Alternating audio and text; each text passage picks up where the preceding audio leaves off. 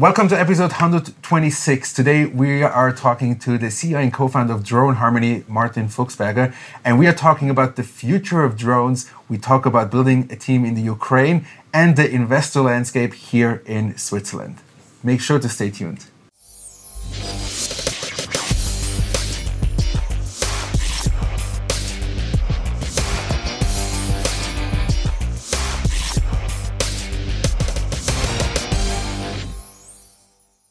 Welcome, everybody, to episode 126 of the Startup Show. Today, we are here at Microsoft, and I'm very excited to talk to Martin Fuchsberger, the CEO and co founder of Drone Harmony, welcome to the show. Thank you, Cedric. Martin, as you know, on the Startup Show, the first thing we always do on the show is that you get a minute and a half to talk to my audience to tell us who you are. Hello, everybody. I'm Martin Fuchsberger. I'm 36 years old. I have studied here in ETH Zurich uh, computer science. I did my PhD there as well. Then moved to the industry, uh, corporate. So I was working for the Swiss Federal Railways to improve the efficiency of the railway traffic management system. So if you are in the train and you feel that uh, you don't have as much delays anymore, it might be related to my work. I also did some work with Deutsche Bahn later on. And two years ago, I decided corporate life uh, is not for me anymore. It was too slow in innovation, and I, I didn't like the challenge that I was faced daily. So I decided to move uh, into the startup world. I actually did this also already in the academia here in mm-hmm. Zurich. Mm-hmm. I was in Venture Lab. It's very recommendable to do this if you're interested as an entrepreneur to get in touch with entrepreneur life. And yeah, I decided to, to create my own startup with, with two colleagues of mine. What's very fascinating about you, you did probably everything you can do. You were in software development, you were in corporate, you were in academia for over five years, and now you're doing startup. Tell us why startup what, mm-hmm. what excites you about entrepreneurship and like maybe you know a little bit of a comparison of all these different types of works yeah so I, I, would say all of them have their benefits and their excitement but also their drawbacks so academia was really interesting because i really like technical challenges engineering uh, looking at difficult problems trying to solve them corporate i think was for me the choice to just get in touch with business mm-hmm. to understand you know what is big corporation about um, how can you actually bring in stuff you learn in academia to uh, industry. But ultimately, the drawback there is you are dependent on the speed of the big corporations, and sometimes decision processes can take quite a long time. Mm-hmm. So for me, I decided I want to be more innovative, uh, much more speedy, and uh, also make my own decisions. So now I'm faced with uh, this uh, benefits, but uh, the drawback is, you know, you are on your own, right? right? So, so you you have to each problem you face, you have to face your, uh, on your own. So let's not hold back our audience uh, from understanding what Drone Harmony does. So maybe give us a short pitch about like what you guys do. Basically, reinventing the way people are flying drones commercially. So we are addressing customers or pilots that go out there to do professional jobs with their drones. You might don't know what are professional jobs for, for these pilots. Basically, they go out there to inspect infrastructure assets or to do surveying and mapping jobs. So they ask from their customer, and often these are big enterprises, some money to do some pictures, some videos of, of these assets. And often they have to pilot the drone themselves. And now this is not easy. You have basically two joysticks to control the drone. Mm-hmm. And in addition, you have to control the camera the angle and so on. So it's it's a quite a challenging task. And what we are doing is we are providing basically a Swiss Army knife, a tool that allows you to fly the drone autonomously, and you can do this much easier and much safely and more with more uh, quality in the end. Sure. What I realized, um, what, what's pretty clear is like you are not providing the hardware; you're just doing the software. Is mm -hmm. that mm-hmm. correct? This is correct. We are providing the software. So we are uh, basically using uh, drone hardware platforms to uh, control the drone with our software. Mm-hmm. So we are not producing the drones. Mm-hmm. So how come you decided, for example, to go with DJI um, as, a, as the let's say the base for, for your software? It's a, it's a good question, and I have an anecdote here as well. So two years ago, when we started out, we actually looked at open source drones. Yes. And we built our own drones uh, from different parts and with, with all these things. And it took us just months to to get the drone in the air and successfully mm-hmm. running. And it's just not something you can ask from any pilot that he builds his own system and so on.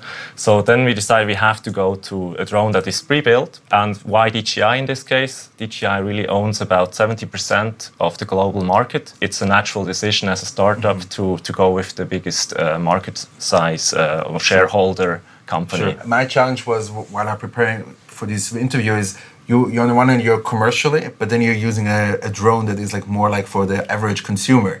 Um, mm-hmm. Do you see, let's say, these standard, very simple to fly drones are being used commercially, or is that still like a hobby? I mean, DJI is well known, I know, from, from many people that fly drones on the weekend or on their yes. holidays. But they actually also manufacture platforms that are used by professionals. And it's confirmed when we talk to the industry, many of the professional service providers, so people that have pilots to fly these inspection shops, they tell us we're actually using DJI platform, it's fine. Mm-hmm. So we really seldom get the request, mm, can you also support another drone? Because especially in the US, DJI is all over the place when it mm-hmm. comes to deploying professional drone hardware. Mm-hmm. So w- when you look at, let's say, your first uh, clients or, or, people using your software, what are the typical use cases of, of your software? We have been focusing on, on the first uh, industry, let's say, vertical uh, for us was telecommunication. So imagine uh, Swisscom that has a lot of cell towers, and uh, in the world you have about three million cell towers, mm-hmm. and you have to inspect them for maintenance reasons, so to see if there is some some rust but you also want to know exactly measurements so that you can decide in the office where do you put a new new antenna. So the basically the infrastructure owner really wants to know what's what's on this tower and what is the health of, of the antenna. It used to be that you have climbers going up there and sadly enough, yeah. uh, every year you have deaths associated with this activity.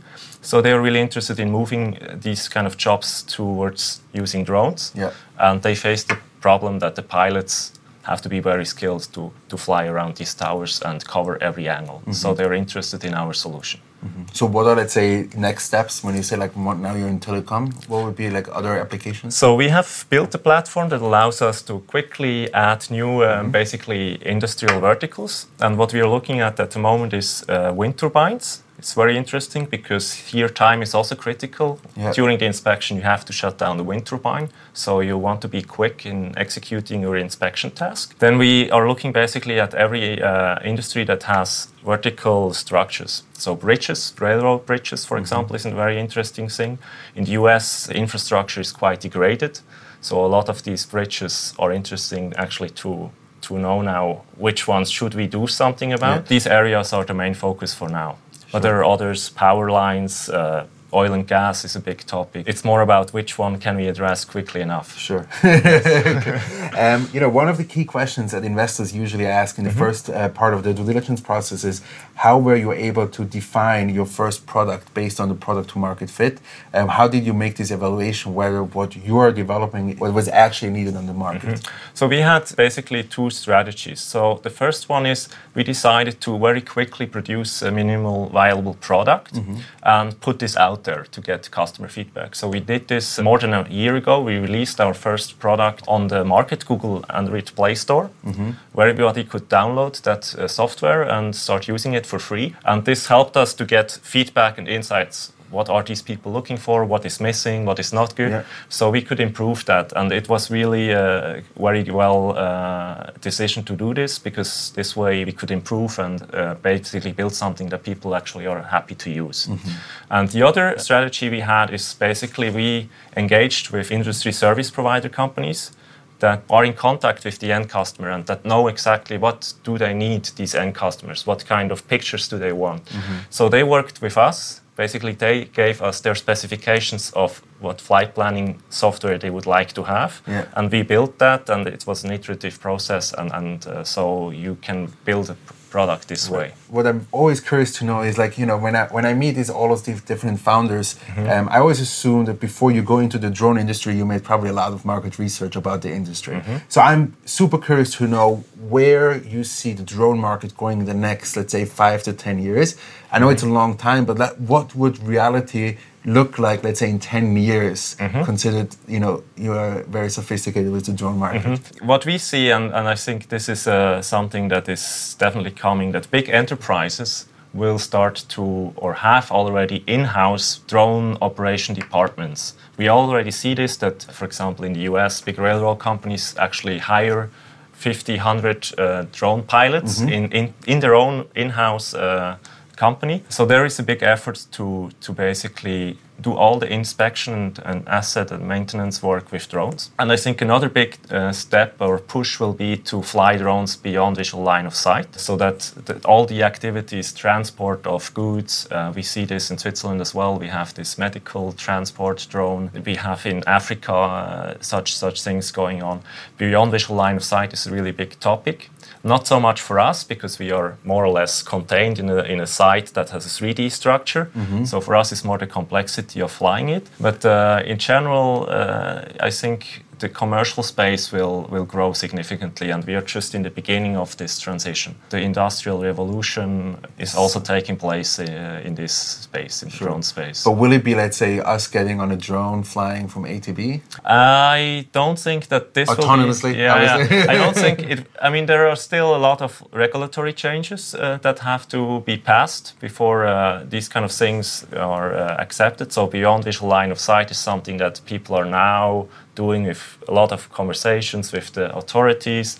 We have the first startups that do some drone traffic management systems to integrate drones into the airspace.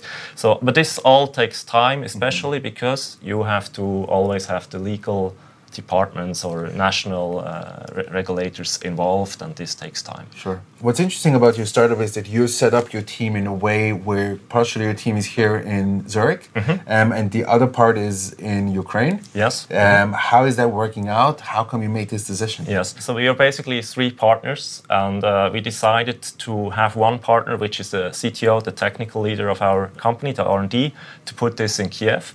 Uh, there are two reasons. So first, Switzerland is very expensive. if you want to hire as a startup developers, it's it can be tricky yeah. to finance that. And the second one is I, I work with two Israelis actually, yeah. and they originally uh, originate from Georgia and they speak fluently Russian. Okay. So in Ukraine, this is is a good uh, benefit. Yes. And the co-founder likes to live there, so it, it was a natural choice in a way to outsource R and D to yeah. Kiev, and it's working out well so far. We are now uh, starting to build up a team there. Yeah. So I could probably answer this question better in a few months when you know how, how this is going. But sure. I'm excited to do this. Yeah. Sure. I'm not sure how familiar you are with the local startup ecosystem in the Ukraine uh, versus here, but how do you perceive, let's say, the, the ecosystem here here in Zurich for startups? I feel there has been a lot of improvement in the last over probably over 10 years. There are a lot of initiatives, good programs, accelerators, help you can get, especially if you come from the university and you want to do something. There is so much help. What I feel is, is lacking, if I compare it to Silicon Valley or Tel Aviv, is the VC spirit of taking risks. Yeah.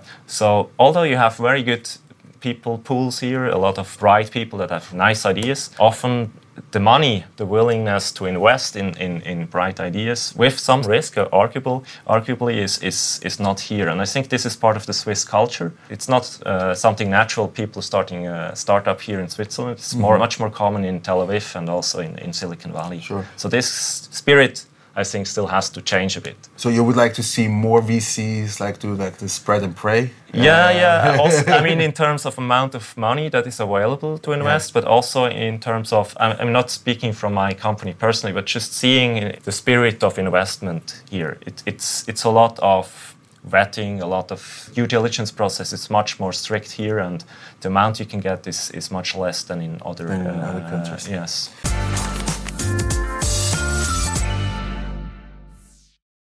How did you get your first paying client? I would say luck.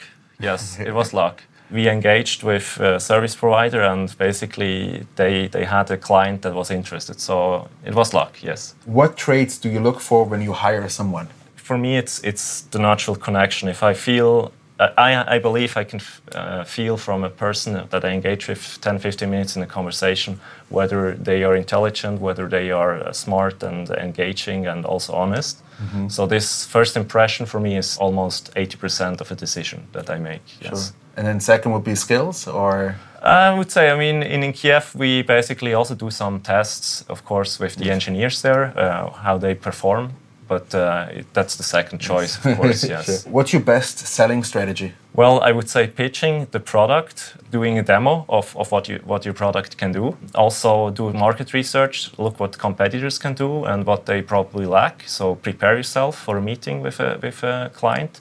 And I think demo is so far has been doing the best job for us, demoing the, the product. What's the most important character in an entrepreneur? I would say excitement and leadership for me. Yes, I feel like this is something you need to have the daily uh, motivation to go in there and fight because it's much tougher than going to a regular daily job.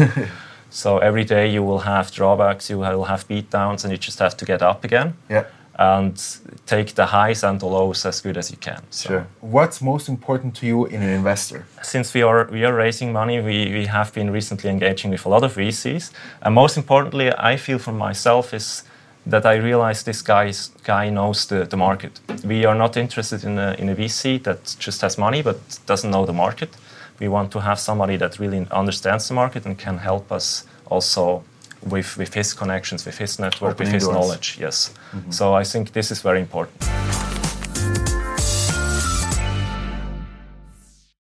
Martin, now is your moment to leave the legacy for the next 10 years, no, for the rest of your life, uh, to give us some advice about where you feel you're an expert for future generations. Mm-hmm. So take it away. You have about 30 seconds to, to give us like your wisdom. Okay, so I think if you're interested in uh, creating a startup, uh, most importantly is engage as early as possible with possible future customers, clients. Talk to them, go have a coffee with them, even if you don't have a product, if just have an idea, spin it around, learn what they think about it, try to find out what would they probably willing to pay just to validate your idea. Because from my experience myself, we, we had in the beginning different ideas and we were in front of actually some jury, startup jury, and they asked us, so what, what do the customers tell uh, tell you about your idea, and we were, you know, okay, we haven't really talked to them, yeah. and that was, you know, a, a lesson learned. Early learning. So yes, so do that. Yes. Very good, Martin. Thank you so much for being on Thank the show today. Thank you very much, everybody who stayed all the way till the end of this video, and I'll see you in the next one. Have a great day.